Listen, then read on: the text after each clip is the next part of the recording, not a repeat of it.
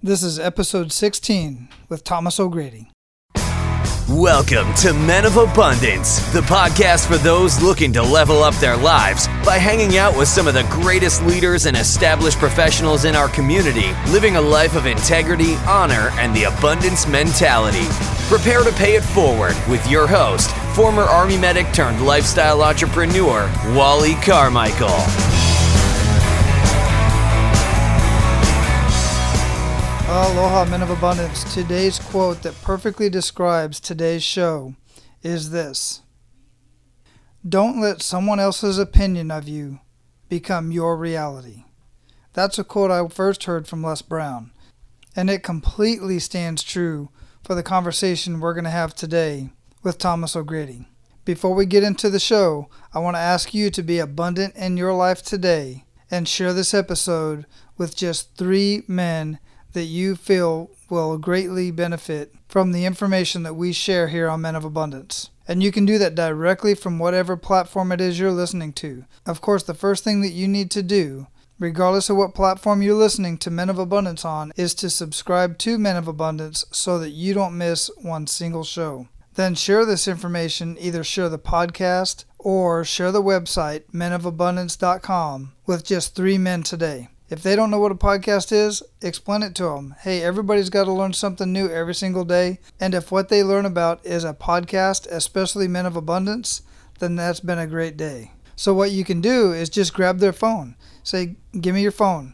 Pull it up, especially if it's an iPhone. You go straight to the Purple Podcast app, click on it, search Men of Abundance, subscribe them right there on the spot. Or if it's any other platform, download the app real quick and search for Men of Abundance, and there you go. You may have just changed somebody's life. So, our guest today, Thomas O'Grady, he gets deep into his story, but basically, he grew up with very humble beginnings in a small house with a family of six. Thomas was given the impression and often told by teachers and guidance counselors that he would never amount to much and was certainly not college material. Ultimately, Thomas O'Grady received his PhD in mathematical and statistical economics from the University of California at Berkeley. That's unbelievable in itself. Since the age of 12, Thomas has been interested in entrepreneurial activities.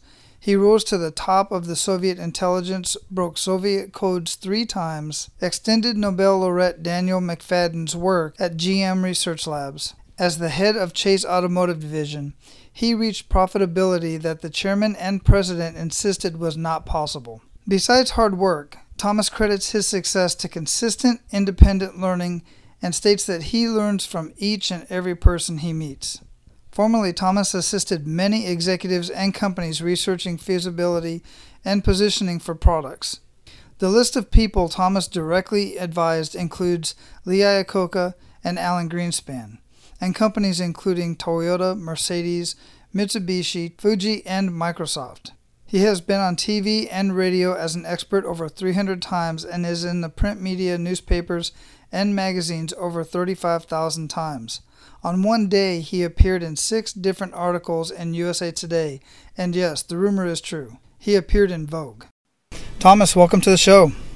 Thank you very much. So, where are you at in the world today? Where are you at right now? yes, today.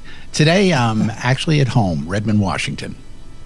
Redmond, Washington. I have not had the pleasure of traveling to Washington yet, but I do know it's absolutely gorgeous. And one thing that's kind of odd, that's kind of trivial that some people may know and you may know, uh, most people don't know, but you may know, is that a lot of people from Hawaii end up in Washington. That's a natural place to go from Hawaii because, yeah. quite frankly, a lot of people in Hawaii that I've known over the years talk about the fact that they get island fever. That is because you can't go very far. You once you're out of the island, and basically you've got three hours of ocean between you uh, by plane between you and anything else.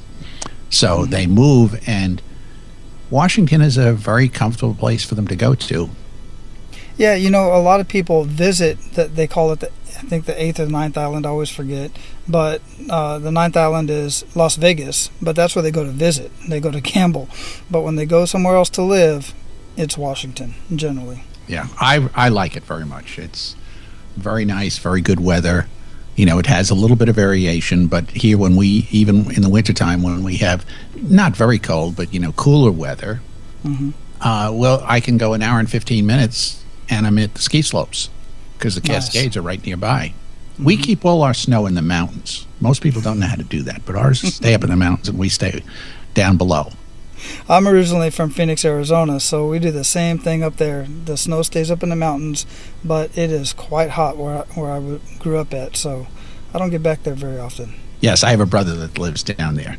It is nice down there, though.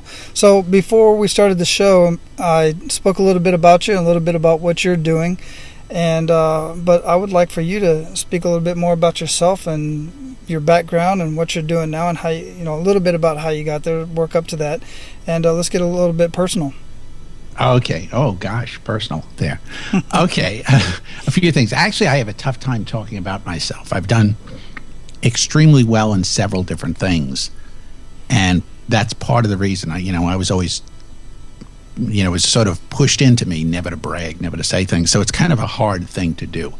But what happened was, and I only share it more now because I'm able to talk to people on planes or military personnel at airports and give them some insight as to what they can do because it's a matter of not what I did because I've done a lot of things actually that's why I was asked to write my book I was uh, really grew up thinking that I was not very bright pretty dumb actually and I used to dream and hope someday to become average just so that I'd be like everybody else part of that was because I had my eyes were very crooked and I literally had teachers in junior high school and high school that said things in front of, well, to me, et cetera, in front of other students.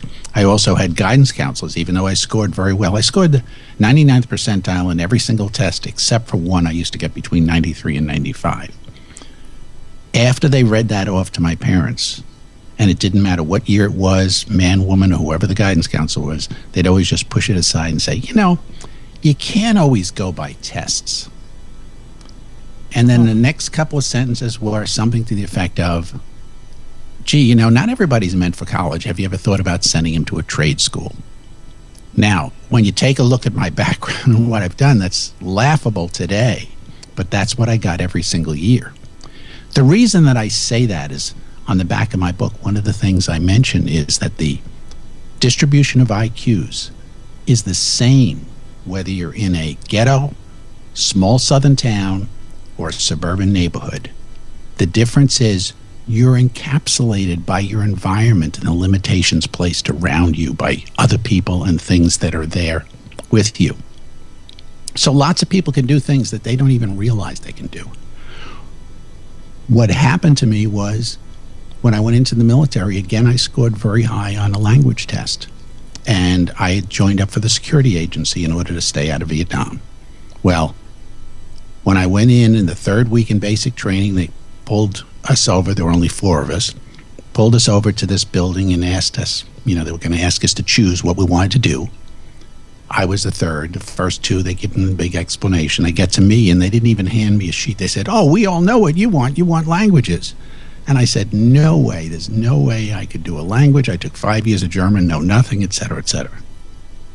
They said, No, you have a great deal of potential, but they wouldn't send me unless I really wanted it because it cost them a huge amount of money to send somebody because there's only like five students to a class. So I turned it down, but I was lucky, and I'll make this real quick. Two guys sat next to me on a train, and this was during basic training. Uh, we had a break at Christmas holidays, and they asked me to go to the New Year's Eve party. They told me, "Oh God, you got to go back and tell them you changed your mind." So I went back, knocked on the door, and said, I changed my mind. There was a captain answered the door. I don't know whether you're very familiar with the military or not. Oh yeah, 25 years. I'm retired. Oh, okay. Army, Army Master Sergeant. Okay, then you'd appreciate it. I got to be absolutely. Yeah, I got to be staff sergeant in three years, and uh, what happened was, I knocked on this door. Captain answers the door and says, "What do you want?" and I said, "Well, I changed my mind." And the only pers- other person in the room was a colonel on the other side of the room. He says, Hey, Colonel, listen to this. This guy thinks he can change his mind. And the Colonel says, Ask him why, etc. I said, Well, I was told I was going to be asked to come back and see if I wanted to change my mind. Why? Because my score. Now, the average score in the language test, if you're familiar with it, there's 59 yeah. questions. The average score is 12 in the overall in the Army. 18 in the security agency. The average person in the security agency is two and a half years of college. I got 58 out of 59. They invited me in They asked me to uh, what I want to do. They called up the National Security Agency right there, asked me what language I wanted, and let me choose my language. That changed my life. Now, just think of it. That was two guys sat next to me on a train. on a train. That changed my life entirely. Put me in a whole new direction. So anything can happen to anybody. But the other thing is, is I was encapsulated by that environment that I had. And if it wasn't for getting out of that environment into the military, I would have never been anything. And now you take a look. I went after the military, and by the way, I ended up working up to, as you know, three years to be staff sergeant. Is, is they had to get a special waiver for that. I was put in charge of two thirds of all Soviet Soviet intelligence, uh, interception, analysis, etc cosmonaut activity paramilitary. After I got out, I went to Hofstra University. I was a top student there, was offered the Danforth Rotary Rhodes Fellowship, was a fa- even though I was a student, I became a faculty representative to the Board of Trustees, one of the two representatives. Went on to Berkeley, accepted into the PhD in Mathematical and Statistical Economics program. And going from Hofstra University to Berkeley, that's kind of like going from high school to the NFL. Hmm. Uh, real big difference. Everybody else came from MIT, Harvard, Berkeley, Stanford, Princeton, Yale, Cornell. Mm-hmm.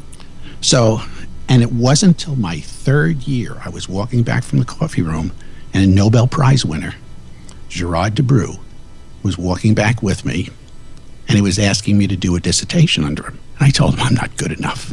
There's no way I could do. I'd be that good. And he says, "Yeah, you just brush up on a couple of things here and there." But he says, "I know you're definitely good. I had you last year." So here I was arguing with him that I was not good enough. And when he said that, I turned around to him and said, Well, I wasn't good. It was just that you were a really great teacher. It wasn't until the next morning I sort of woke up and it dawned on me, maybe I'm not so bad. But it took eight years to overcome the negativeness and I took a look back at friends, etc.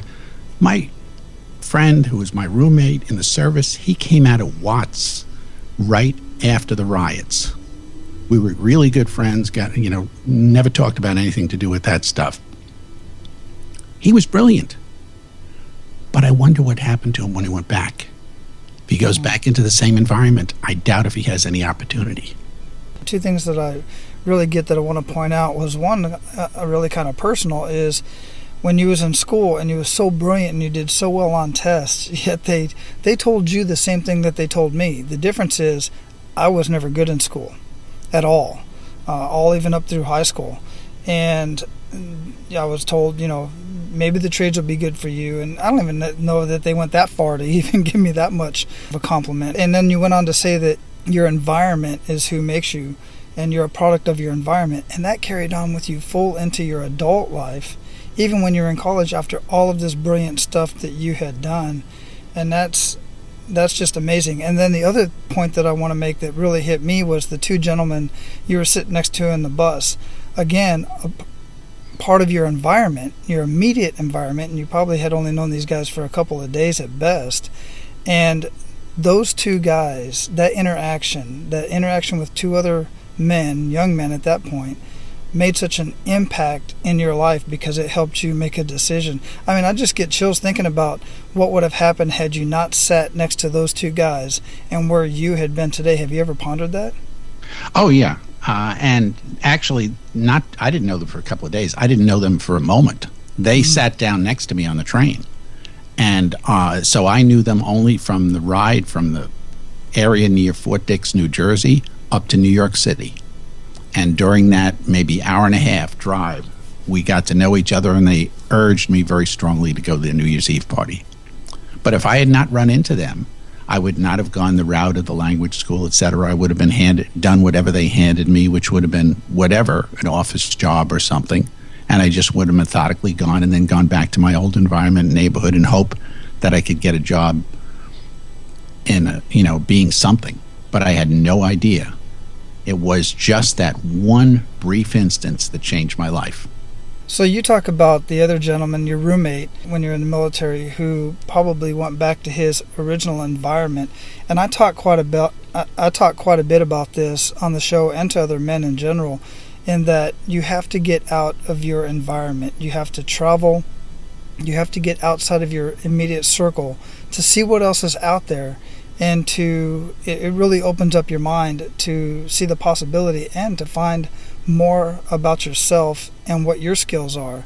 And other people that don't even know you and that's the amazing thing that people that don't even know you as well as some of the people you grew up with recognize skills in you that you don't recognize and the other people that grew up around you don't even recognize. And even if they do some of them won't tell you. Exactly. And when i was in there, I found other skills or things that I didn't know. But also, when you get outside your environment, you're willing to do things and try things out that you're not willing to do amongst your friends. That's a very good point, and I found that to be absolutely true because you don't feel that you don't feel like you're under a microscope. They're not. You're being watched, but not by the people that you're kind of concerned about. What are they going to think about me if I try this? Exactly, and the peer pressure and everything else that goes with it. You're not only influenced by your own comfort zone, you're influenced by all those people's comfort zone around you. They they all somewhat intersect with yours. And anytime you are going outside of any part of theirs as well as your own, it's a very difficult experience.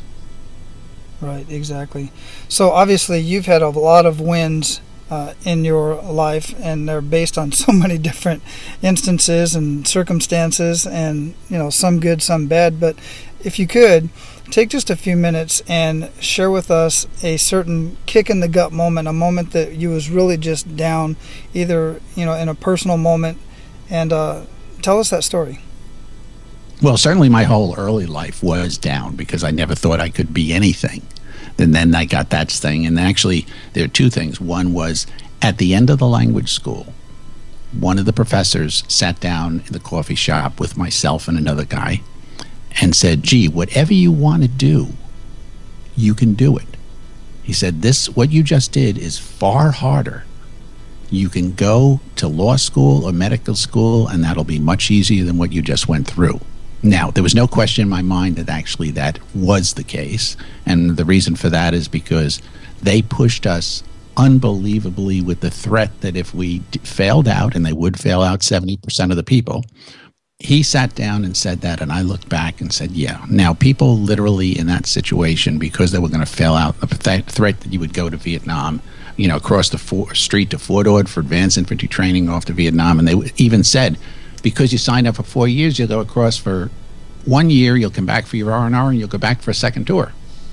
That scared the heck out of people to the extent that there were people had nervous breakdowns, people committed suicide. So that's far harder than, and people pushed far harder because of the competition than they ever did. Interestingly, I went back many years later to thank that professor he didn't quite remember it, he said, but I'll, but he said, you know, you were the best class we ever had, and we can't figure out why you were so good, and we haven't been able to duplicate it. Well, yeah, he didn't threaten everybody else with death. Well, that is interesting. I wonder if that had anything to do with the the interaction. I don't know with you and personally, or wonder where that came from. Well, it, our class was extremely good. Apparently, that they like that. And but it, of course, partially we were extremely good because the motivation, etc. You know, you you see all those people being pushed out, and that was a major thing. Now, what happened to me is I thought about it. I said, "Gee." Remember, I still didn't think I was very good. I said, "Gee." If the military can make me push myself to this extent for them, can I instead have the same discipline, perseverance, and determination to push myself like that, but this time for me. And that was the major point that you're really trying to get to that thing that all of a sudden clicked mm-hmm. wait a minute so that what i did and all those accomplishments we mentioned earlier in each case it was a matter of saying okay if i just work harder than everybody else when i was in my first year of graduate school at berkeley getting together early on a bunch of us sort of it was about lunchtime or something they're talking about getting together afterwards at about six o'clock for beers. what's going through my mind is okay, they can go out for beers and I can go and put in an extra three or four hours of work. Absolutely, and and that's what makes all the difference, and that's that slight edge mentality, and you just had a different goal in life. Yes, yes, and I had a longer term goal. To, well, plus the fact that when I got to Berkeley, everybody else had already sat in or audited or taken the first year graduate courses at the universities that were at. My school didn't even have a graduate program, so I was literally taking it and even seeing it for the first time. They had already taken it and were redoing the same courses. It was scary. Yeah, it is. It really is. Uh, I'm just pondering the as you're talking the all of the events that occurred and led you up to that, and all the people that you came in contact with. Some of them not really very good for your future, but uh, many of them were just lifting you up every step of the way, and a lot of the time you didn't even realize it, or did you? You realized it, but you didn't believe it. Well, what I did is I tried to figure it out because, in the sense of the end of the school, I had done it. I had gone through and passed mm-hmm. and done well. And here was this professor saying, "Hey, by comparison, you could do any of these other things, which are, you know, be a doctor or a lawyer, and it would be actually easier." Now, my self evaluation was it wasn't that I was good, it was that I worked harder than anybody else. Actually, at that school, I don't think I could have worked harder than anybody else because everybody was from the early morning till late at night studying every single day. That was my perspective. So, which direction did you end up going, and what led you to your book? I went into at Hofstra University. I was looking, and actually, I was tossed between economics because I really liked it, and also law school for another reason. And I finally said, okay, I'm going to make the decision based on whether I'm, oh, how well I do on the LSATs or the GREs. Turns out I did very well on both. So I started sitting and reflecting and saying, wait a second, this law school stuff has you doing a lot of reading and researching in the library and stuff. And wait a minute, that's not what I want to do. I didn't want to do all that writing and stuff. It's after I thought about it, it sounded pretty boring. It wasn't like Perry Mason or somebody else sitting in the courtroom where you were arguing cases that's really why I decided to go the economics route. When I got out of Berkeley with the PhD, I went off and extended some work that a Nobel Prize winner had done at Berkeley. I did that, extended it at General Motors Research Labs into customer satisfaction, the perception, and how to prioritize, statistically, how to prioritize what is good and bad on a car. JD Powers actually had their person came in several times, and I basically taught them my stuff as to what it meant. They never were able to duplicate it because it's too sophisticated for them to put in the detail for it, but they took the general idea. A couple of things there did very well, moved out to corporate, did very well there, was brought into Chase Bank to head the automotive division for the research, and they were about to sell that off as assets only when they were going to sell that off, they asked us to go around to different companies. Some companies said, gee, go ahead and start a company and we'll be clients. Well, it's difficult because you have to build a whole database of every single car and truck line by and their production and sales over 25 years or so and you're doing all this and doing the forecasting and everything else and merging it with economic data and making projections reports but i figured okay i can do it because i had this support seven days before they were about to close down, the deal fell through. Oh my!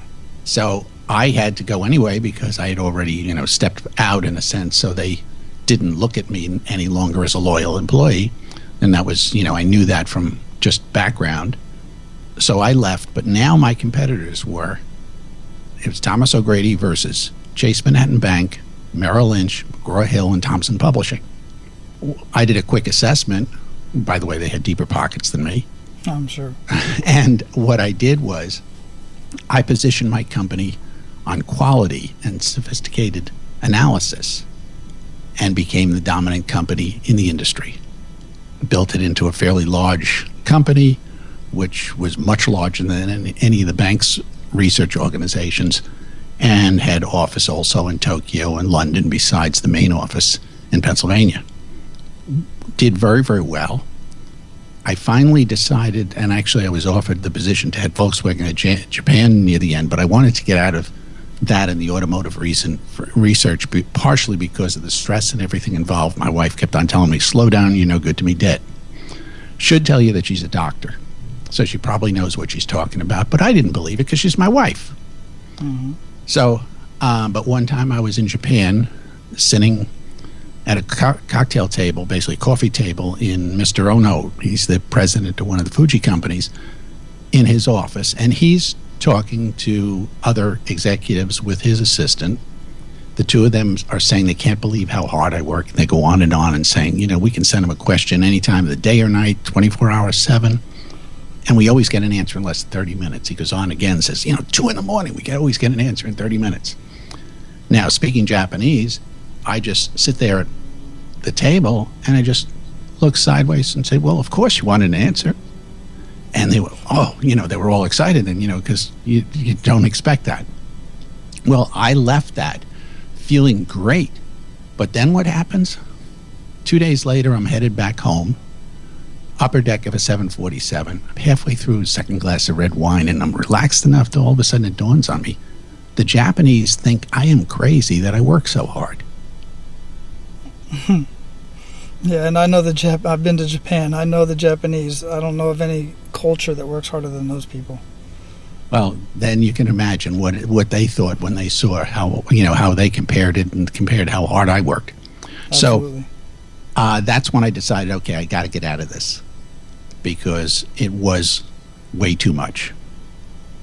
So I slowly and then I transitioned, and actually some of the work I was doing in productivity, having a computer program and databases, took the attention of Microsoft. They offered me a training center. I became an independent trainer then because the training center they changed the rules on it so it became less profitable. I was doing that. I wrote the book, The Database Developer's Guide to SQL Server.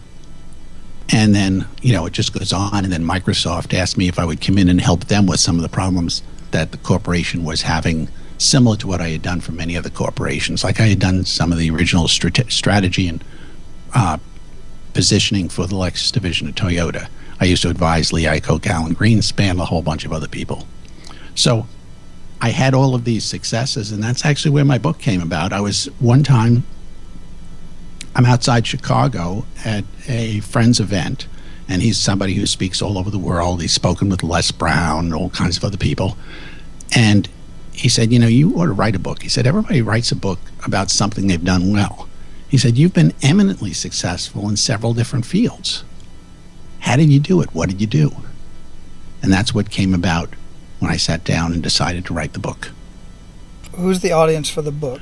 It is a comprehensive look at mechanics for breakthrough success. The name of it is The Mechanics for Breakthrough Success. And the target is it, literally, it can I, I originally tar- was targeting it towards, you know, people in their middle ages or so, but um, I have so many people in college, 20s, etc., that saying, "Oh, this is right for me. This is just perfect for me." Uh, I've had notes from them, etc. Because really, what it is, it's looking at the raw ingredients of success. It's not, you know, like most book, books. When you think of a target, you're trying to teach somebody who wants to do Facebook ads, or you want to teach somebody who wants to succeed at playing baseball or a particular sport or any sport. Whereas this stuff can be applied literally to anything that you are doing. And matter of fact, you probably can't be successful without many of the pieces or chapters in the book. Is your book an audio version? Not, you know, you. Nobody was asking me that, and all of a sudden, yesterday somebody asked me, and today you're asking me. yeah, it's important to me because I am an avid reader. I just don't read as quickly as I wished I did, and I'm driving quite often, so audiobooks are just I just consume multiple books uh, that way. Yeah, what I was looking at is that you know audio version books. I was looking at them and saying, God, they're expensive. Do I really want to do that? And now I've got you know I've got matter of fact somebody that sent me a note was from Denmark and said you know, can you get an audio version? Can you do an audio version? No. If I do, I will actually do the audio myself. I've thought about that as well. I'm actually in the process of writing my book, and I've thought about doing it. Ironically enough, me being a podcast host, one of the things I don't care so much about myself is my voice. So, but on the other hand, I was recently talking with an author, and he was also a guest on my show. His book is was done in audio version, but he didn't have any um, control over who did the audio, who the who the reader was going to be, and it ended up being a completely different voice than him and it was actually kind of comical. It was somewhat entertaining and really kind of distracting from the content because I knew the guy and I knew this was not his style of presentation and the way he would present even his own words. Uh, so that's the one recommend, recommendation I'd make on that point is make sure either you read it or have some say in who's going to read it. Now, I would read it anyway because yeah. I've actually had a lot of people come back to me. Matter of fact, when I was asked about the audio version when I was first getting close to publication, some people say, well, you have to do it because your voice is good. Yeah, absolutely. You definitely have the voice for it. The interesting thing is, is like we all do, and this is what I'd urge other people that are listening to. We all think that our own voice is bad. I used to think my voice was bad. I just realized it wasn't because I got a lot of compliments, and actually one of them was Ken Pruitt of ABC. He used to interview me a lot, and maybe one out of every three times he'd mention, "Wow, you have a great radio voice." That's what actually gave me the confidence to do the podcast. Yeah, I've heard that too, and I've also heard that I have a great radio face as well. So we'll just leave that one leave that one right there. So we're going to go into the uh, pay it forward round, and we're going to give some uh, great. You've already given us so much great information, and I, am hoping Men of Abundance is picking up on all of the uh, great value that you've given us so far. But we're going to pay it forward here. Are you ready for that? Sure, absolutely. All right, abundant leaders, I know some of you are looking for a side hustle. Many of you are not, and that's cool. But I always recommend some sort of a side hustle, some way to make a little bit of extra income or a lot of extra income, depending on what you want to do and how much time you have to put into something. The tax benefits alone of starting some sort of side hustle from your home should be incentive enough, but you don't want to start a side hustle for tax purposes alone. The perfect business, in my opinion, is one that solves a problem and fills a need and makes you a profit at the same time, something you will enjoy doing. Now, many people that I talk to, just like many of the guests that I've had on this show, end up doing something they had no idea they would enjoy doing. And why is that? It's because they tested the waters. They did something out of the norm and they realized this is amazing. I never knew this opportunity was here. I'm going to follow through with this and I'm going to find out more about it and I'm going to learn this and master this. So, I'm going to give you something that you can look at and seriously for a very limited time, only a couple more weeks, you will be able to get an inside look absolutely free at this brand new technology company. Now, it is a technology company. It is in the technology industry and in the travel industry, but you do not have to be technically inclined to participate and to partner with this company. So you can take it for a test drive, and the way that you can do that is to either go to the show notes of this episode or go to menofabundance.com, click on the resources tab, scroll down to side hustle, and click on the Hodo logo. that sounds funny. Click on that logo, it's going to take you to a two and a half minute video. Watch that video and then join so that you can see if this side hustle is what you've been looking for. Now, let's get back to the show. Outstanding. All right, so give men of abundance one to three actionable steps that they can take today.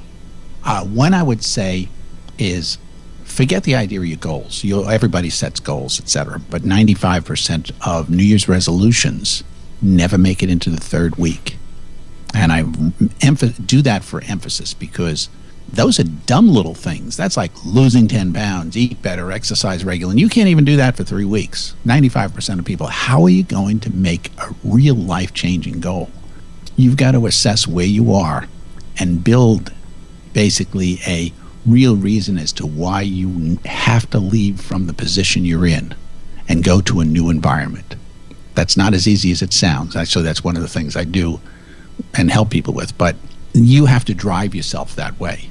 Because if you just set up pretty pictures on the wall, they're not going to come into reality without some real strong motivation. That would be one. The other is I talk about copy. Copy well. And when I mean copy well, find somebody or something that does a particular skill that you want to do and literally copy. And when I say that, I don't mean sort of. I don't mean putting your own spin on. I mean exactly. Often I bring this up in Google Hangouts or some other thing, or I'm giving a lecture or something, and somebody, yeah, that's a great idea. And while I'm doing it, I can put my own spin on it. And I say, no. And why I say no is imagine now, I'm not a golfer, but I see on TV once in a while, and a guy named Spieth and this guy named McIlroy, and they're sort of at the top of the golfing thing, I think, uh, as top professionals. If you could mimic and copy exactly what they're doing and get to that kind of level, would you have wanted to put your own spin on it? Of course not. So don't be dumb. Just copy the success. When you've mastered the success, and this is actually something I've been quoted on a couple of times, master what the master has already done. After you've mastered it, then you can start making your adjustments. The last I would say is focus in on that new environment. You will be changing. It doesn't mean that you're giving or you're turning your back on your friends you can still stay in touch with them, do whatever else, but you're going to be in new environments. When I went from Berkeley, when I went from Hofstra to Berkeley, I had whole new friends. When I went back from the service to Hofstra, I no longer had the friends from high school. There were new environments, new friendships, etc. I still on Facebook get in touch with some of those people all the way back to high school days. But we really don't have that much in common anymore, but they're nice people those are the three things that I would say and emphasize very heavily on for people to really make a change in your life. Talking about change, and I'm real big on habits, and what daily habits make the biggest impact in your life? First one I do is when I get up, I put the coffee on. and, and then I then I walk up the hill. I got a nice big hill here. A lot of the people here call it Cardiac Hill. And I take that, then I come back and take my shower what's happened is I've thought about what I'm going to get done during that walk. My body's pumping, the blood's pumping. I've had my coffee, and I'm ready to go. And I start early. So, what book would you recommend to our abundant leaders and why? Well, the one I would recommend is the one that actually I just wrote at the request of somebody else, and that's The Mechanics for Breakthrough Success. If you take the initial part of it is really an assessment of different things to help, help you cause reflection on yourself. The second part of about 11 chapters are all different action oriented chapters. And if you did four to six of those chapters after you've done your own feeling of assessment, you would definitely have a change in your life.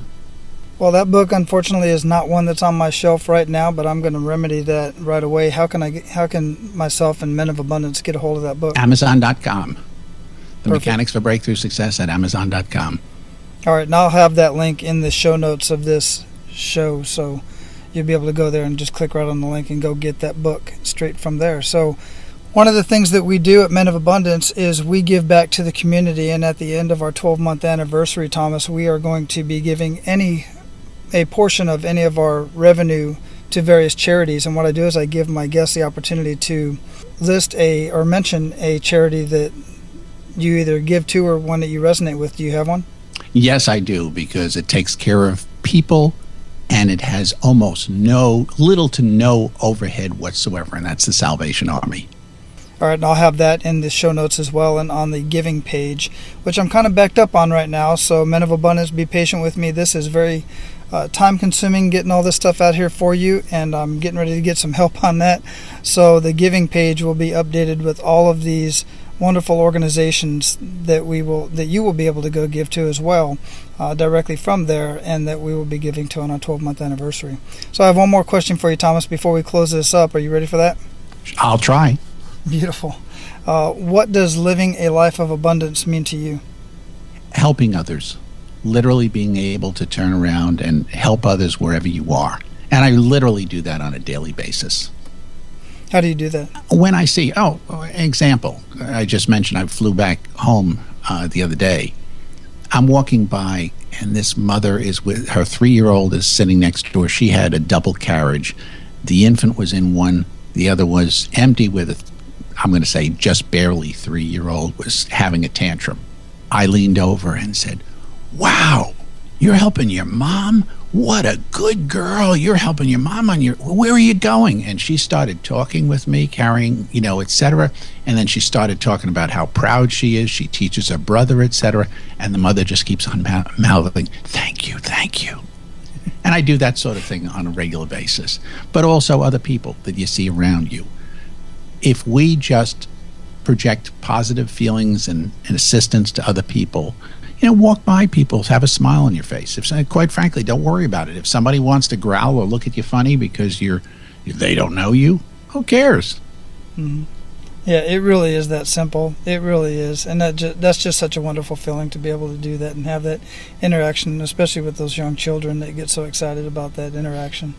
Oh, I do that in the supermarkets all the time. Particularly, you know, mothers are there and their two kids are there giving them a hard mm-hmm. time or something like this, and I'll do the same thing. And it, but if the kids are doing really nice things, I do the same thing too, and I just turn around and say, "Wow," you know, etc. And then I say, "I am really impressed. You are good." boy, your mom and dad must be so proud of you. And it's the same thing positive reinforcement from a complete stranger. Exactly. So you've already left us so much. I don't know how you're going to possibly top that. But if you do have any parting piece of guidance for us, uh, give us that parting piece of guidance and how Men of Abundance can get in touch with you. Easiest way to get in touch with me is go to my website, thomasogradyphd.com. And uh, parting advice, I would just say assess where you are and what you want to do. And you've got to dig in and find, just like we discussed, there are certain things that you have to do to motivate yourself and make it to get on to the next position that you want to be at. Excellent. I truly appreciate your time, Thomas, and uh, it's been a wonderful conversation. I'm going to definitely go back. I listen to these multiple times, especially when I'm doing the editing and all that stuff, and then I listen to the final show, but this is one I'm going to be coming back to and listening to myself. So I appreciate everything you've shared with Men of Abundance today. Thank you very much. I enjoyed very much our conversation. Awesome. Aloha and have a great day. That's all for today, Abundance Leaders. For more about our guests and the powerful information we shared with you today, be sure to sign up for our mailing list at menofabundance.com. We appreciate your time and look forward to hanging out with you on our next episode. So until then, be sure to pay it forward and live your life of abundance.